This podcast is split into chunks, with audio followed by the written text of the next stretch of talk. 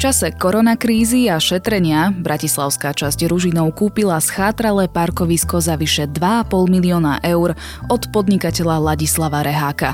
Jedni kričia, že ide o premrštenú cenu, druhí argumentujú, že kúpou zamedzili zbytočnej výstavbe.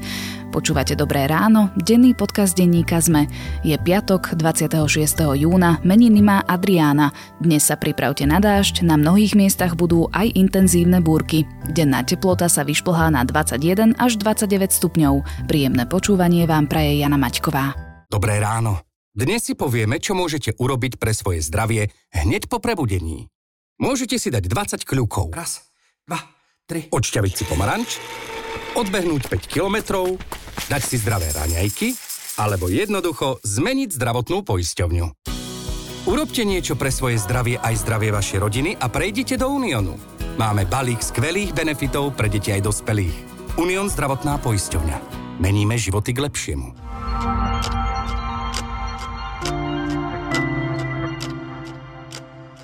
A teraz krátky prehľad správ. Štátna záverečná skúška Borisa Kolára vrátane obhajoby záverečnej práce bola v súlade so zákonom, tvrdí jeho školiteľ Jozef Mindias. Spochybňovanie rozhodnutia skúšobnej komisie považuje za spochybňovanie podstaty zákona o vysokých školách.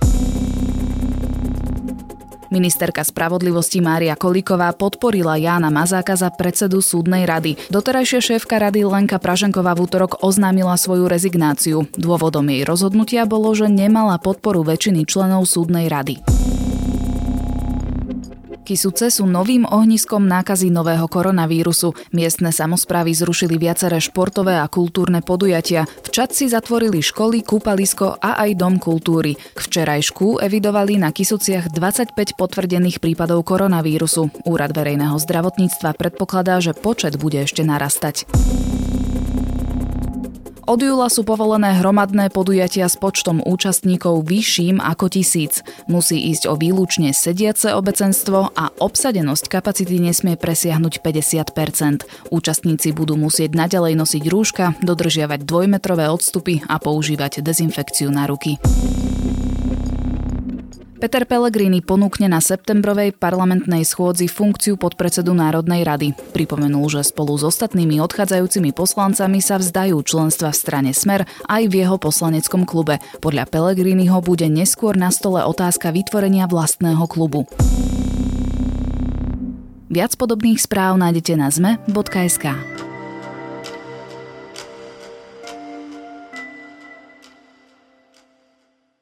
Pre niekoho astronomická suma, pre iných priateľný obchod za záchranu verejného priestoru. Kúpa parkoviska pri Bratislavskom jazere Štrkovec s mestskou časťou Ružinou vyvolala búrlivú diskusiu. Je 2000 m štvorcových betónu naozaj hodných 2,5 milióna eur, ak je v súčasnosti mesto v šetriacom režime a má vôbec mestská časť na takúto kúpu peniaze? Budem sa pýtať Michala Katušku, redaktora denníka ZME. Tento pozemok parkoviska pri Štrkovci je jedinečný.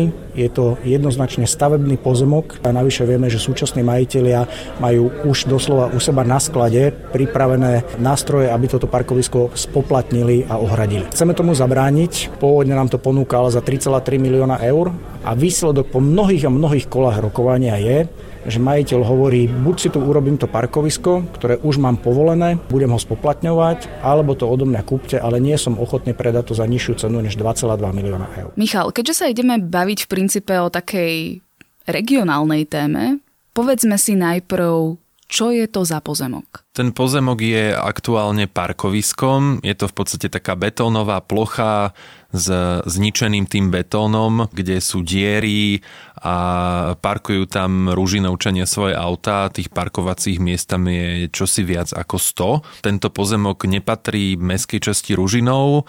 Je to súkromný pozemok, vlastne ho už 12 rokov spoločnosť Urbikom, ale doteraz s ním nejakým spôsobom nenakladala, hoci tam teda chcela postaviť bytový dom a Ružinovčania si tam doteraz mohli parkovať. Tej spoločnosti to neprekážalo ani nejakým spôsobom nejavila záujem s tým niečo urobiť. A treba povedať, povedať, že tento pozemok je v blízkosti Štrkovca, teda jazera v Ružinové. To je celkom taká vychytená lokalita pre rekreáciu obyvateľov Ružinova. Áno, to je miesto, kam sa Ružinovčania veľmi radi chodia rekreovať, chodia tam behávať. Okolo toho jazera je vlastne takmer kilometrová bežecká dráha.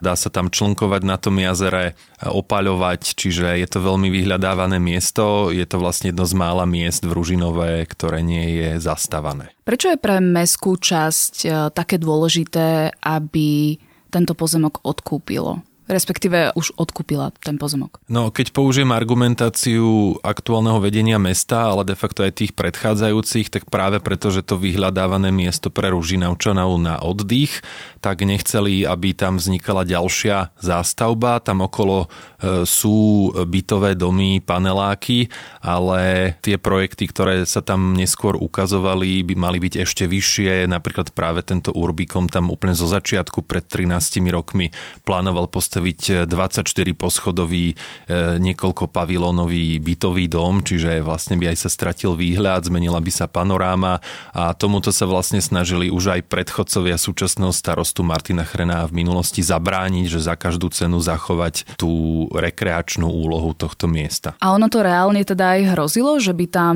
bol nakoniec vystavaný nejaký bytový komplex, lebo ako sme hovorili, 13 rokov sa na tom parkovisku nič nerobilo. To je jedna veľmi dobrá otázka, pretože v spoločnosť Urbicom sa k tomuto pozemku dostala v dražbe ešte v časoch bývalého primátora Ďurkovského a vlastne tento pozemok kúpila za 1 800 tisíc eur a plánovala tam postaviť ten veľký bytový dom.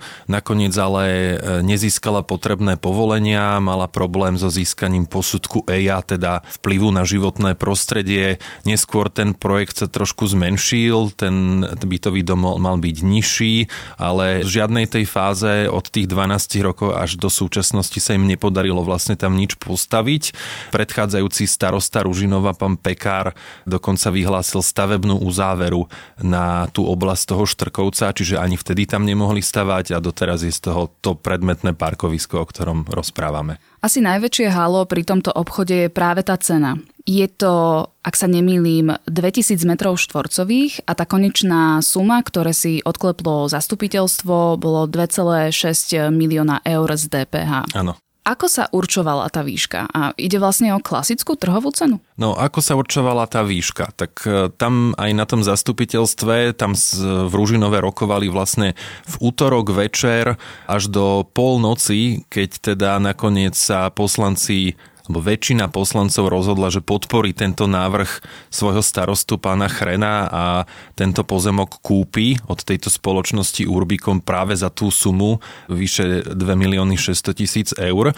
Oni tvrdili, že kúpiť sa dá niečo len vtedy, keď aj druhá strana súhlasí, keď sa obe strany dohodnú a že jednoducho lacnejšie to nešlo a že to je normálne. Ako v tomto zmysle áno, otázka je, že či sa na verejný záujem dá pozerať len z takejto perspektívy, pretože pretože mestská časť si dala taktiež vypracovať e, znalecký posudok, z ktorého vyšlo, že hodnota toho pozemku je 508 tisíc eur, čo je teda 5-násobne menej ako tá suma, za ktorú to nakoniec mestská časť ide kupovať. A dokonca znalecký posudok aj tej samotnej firmy Urbicom bol oveľa nižší ako tá konečná suma. Áno, čiže posluchač by si mohol naozaj e, veľmi dobre položiť otázku, že tak keď tu máme dva znalecké posudky, jeden za pol milióna a druhý za milión 200 tisíc, prečo to teda mestská časť kupovala za 2 milióny, skoro 700 tisíc eur? A teda prečo? No a tá odpoveď je, že vlastne tu vôbec nejde o znalecké posudky, dokonca Martin Chren otvorene na tom zastupiteľstve hovoril, že znalecké posudky robíme len preto, lebo nám to prikazuje zákon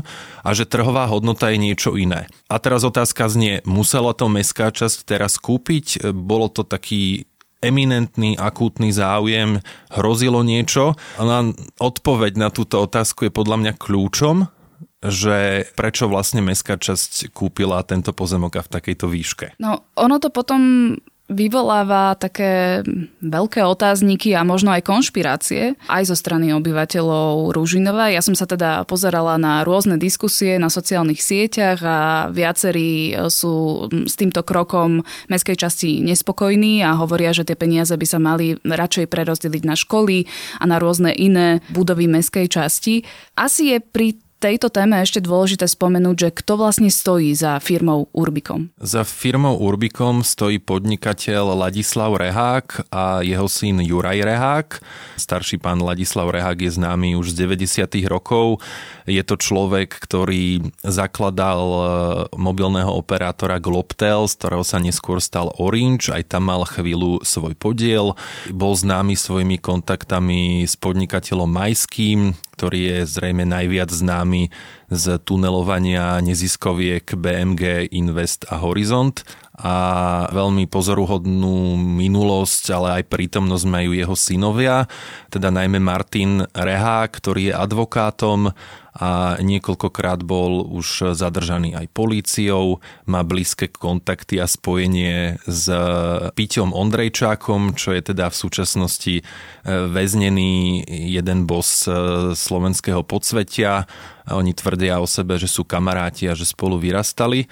Taktiež Rehákovci boli obvinení v minulosti z vydierania účtovníčky, nakoniec teda aj túto vec prokuratúra zastavila.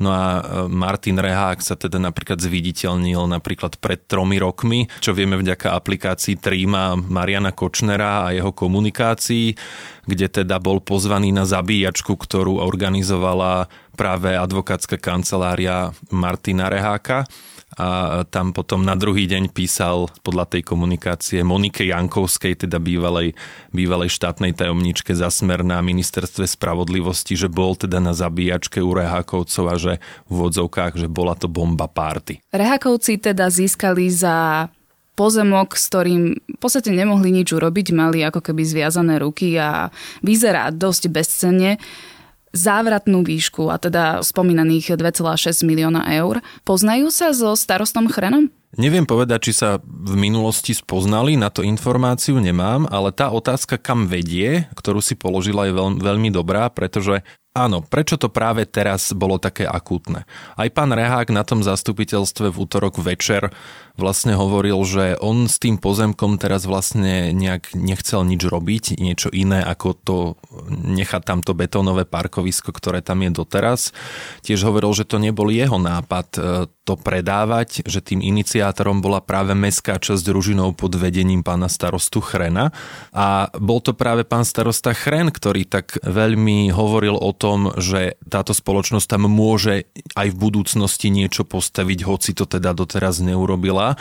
A dokonca hovorila, že pán Rehák plánuje, ak to mestská časť neodkúpi, toto parkovisko ohradiť plotom a urobiť z neho platené parkovisko, čo ako je taký ten moták to nazvime, alebo teda dôležitý faktor, ktorý naozaj by ovplyvnil život e, Ružinovčanov v tom okolí, keby prišli o niekoľko teda viacero desiatok parkovacích miest, to by ako bol naozaj problém.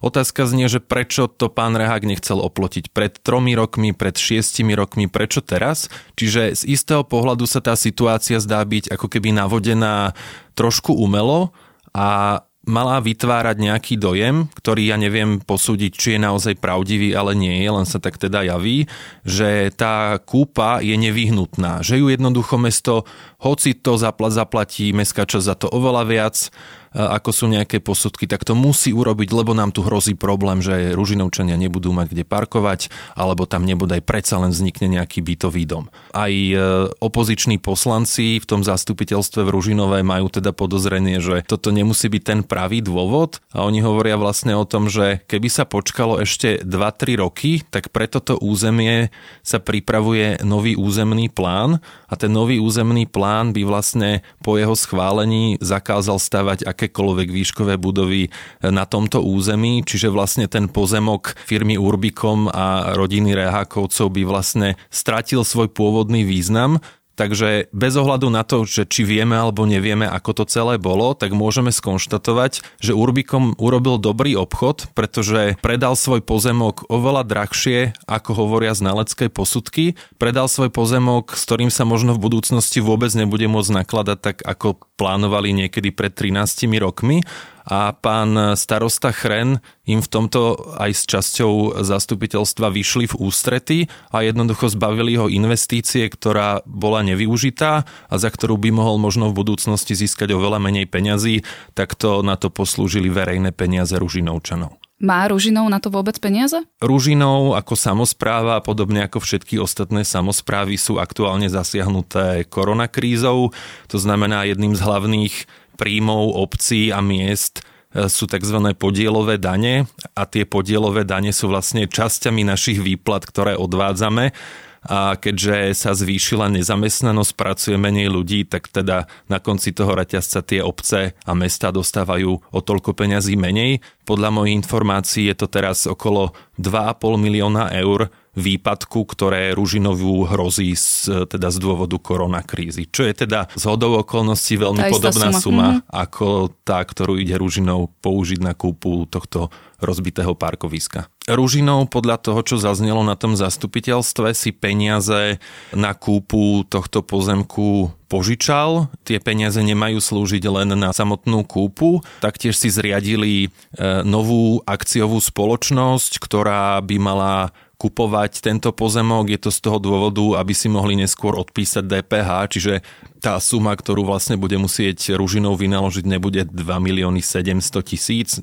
ale bude to 2 milióny 200 tisíc, to je ten odpis tej dane. A následne by chceli ten pozemok využiť tak, že tam nechajú parkovisko a nad neho nadstavujú jedno poschodie ďalšie, ktoré taktiež bude slúžiť ako parkovacia zóna so stropom, ktorý bude zatrávnený. A tam bude nejaká kaviareň alebo niečo To také? nevieme, mhm. ani sme nevideli ten projekt, ani nevieme povedať, že, že, že kedy by sa tak malo stať a ani nevieme povedať, že ak argumentom pána Chrena je zachovať ten rekreačný ráz, tak e, že či napríklad takéto parkovisko je dotvorením rekreačného rázu alebo jednoducho zachovaním toho pôvodného účelu, teda parkovanie. Ono, tento obchod asi nie je úplne ojedinelý na Slovensku. Sú takéto obchodné transakcie medzi kontroverznými podnikateľmi a mestami alebo obcami symptomatické? Neviem, či sú symptomatické, ale akože sú bežné. Ale myslím si, že žiadna samozpráva by primárne nemala hľadiť na to, že či je niekto kontroverzný alebo nie je. Samozrejme, oni sa musia riadiť zákonom, musia e, riadiť na niečo, čo zákon spomína ako hospodárne nakladanie s verejnými prostriedkami.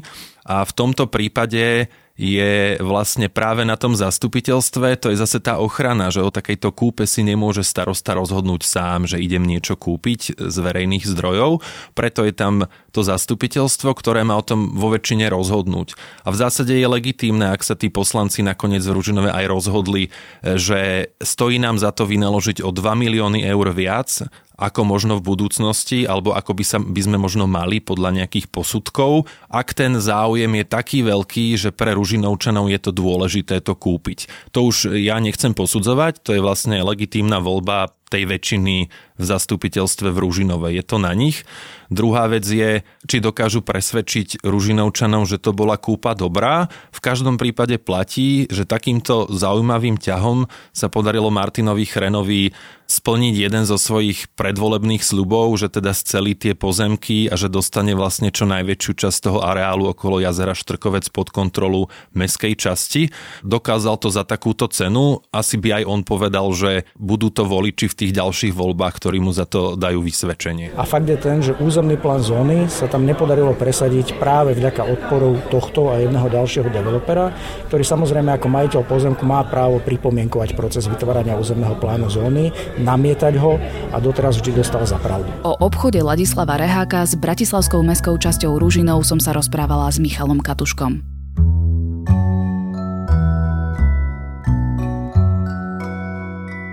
Zajtra bude presne 70 rokov od vtedy, čo obesili právničku a političku Miladu Horákovú.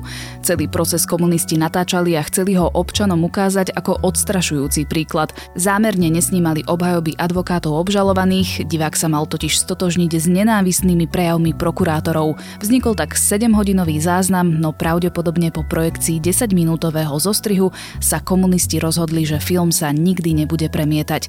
Snímka totiž neplnila ich zámer nevyvolávala v divákoch nenávisť voči Horákovej a ostatným obžalovaným. Práve naopak. Ak chcete vedieť o filmovej propagande aj o monster komunistických procesoch viac, prečítajte si rozhovor redaktorky denníka ZME Kristýny Kúdelovej s režisérom Martinom Vadasom, ktorý dával celý tento filmový materiál z archívov dokopy. Na dnes je to všetko. Počúvali ste Dobré ráno, denný podcast denníka ZME, tentokrát s Janou Maťkovou.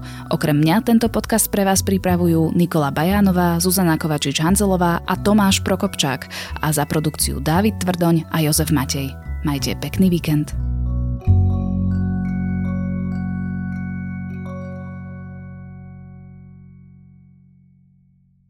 Dobré ráno. Dnes si povieme, čo môžete urobiť pre svoje zdravie hneď po prebudení.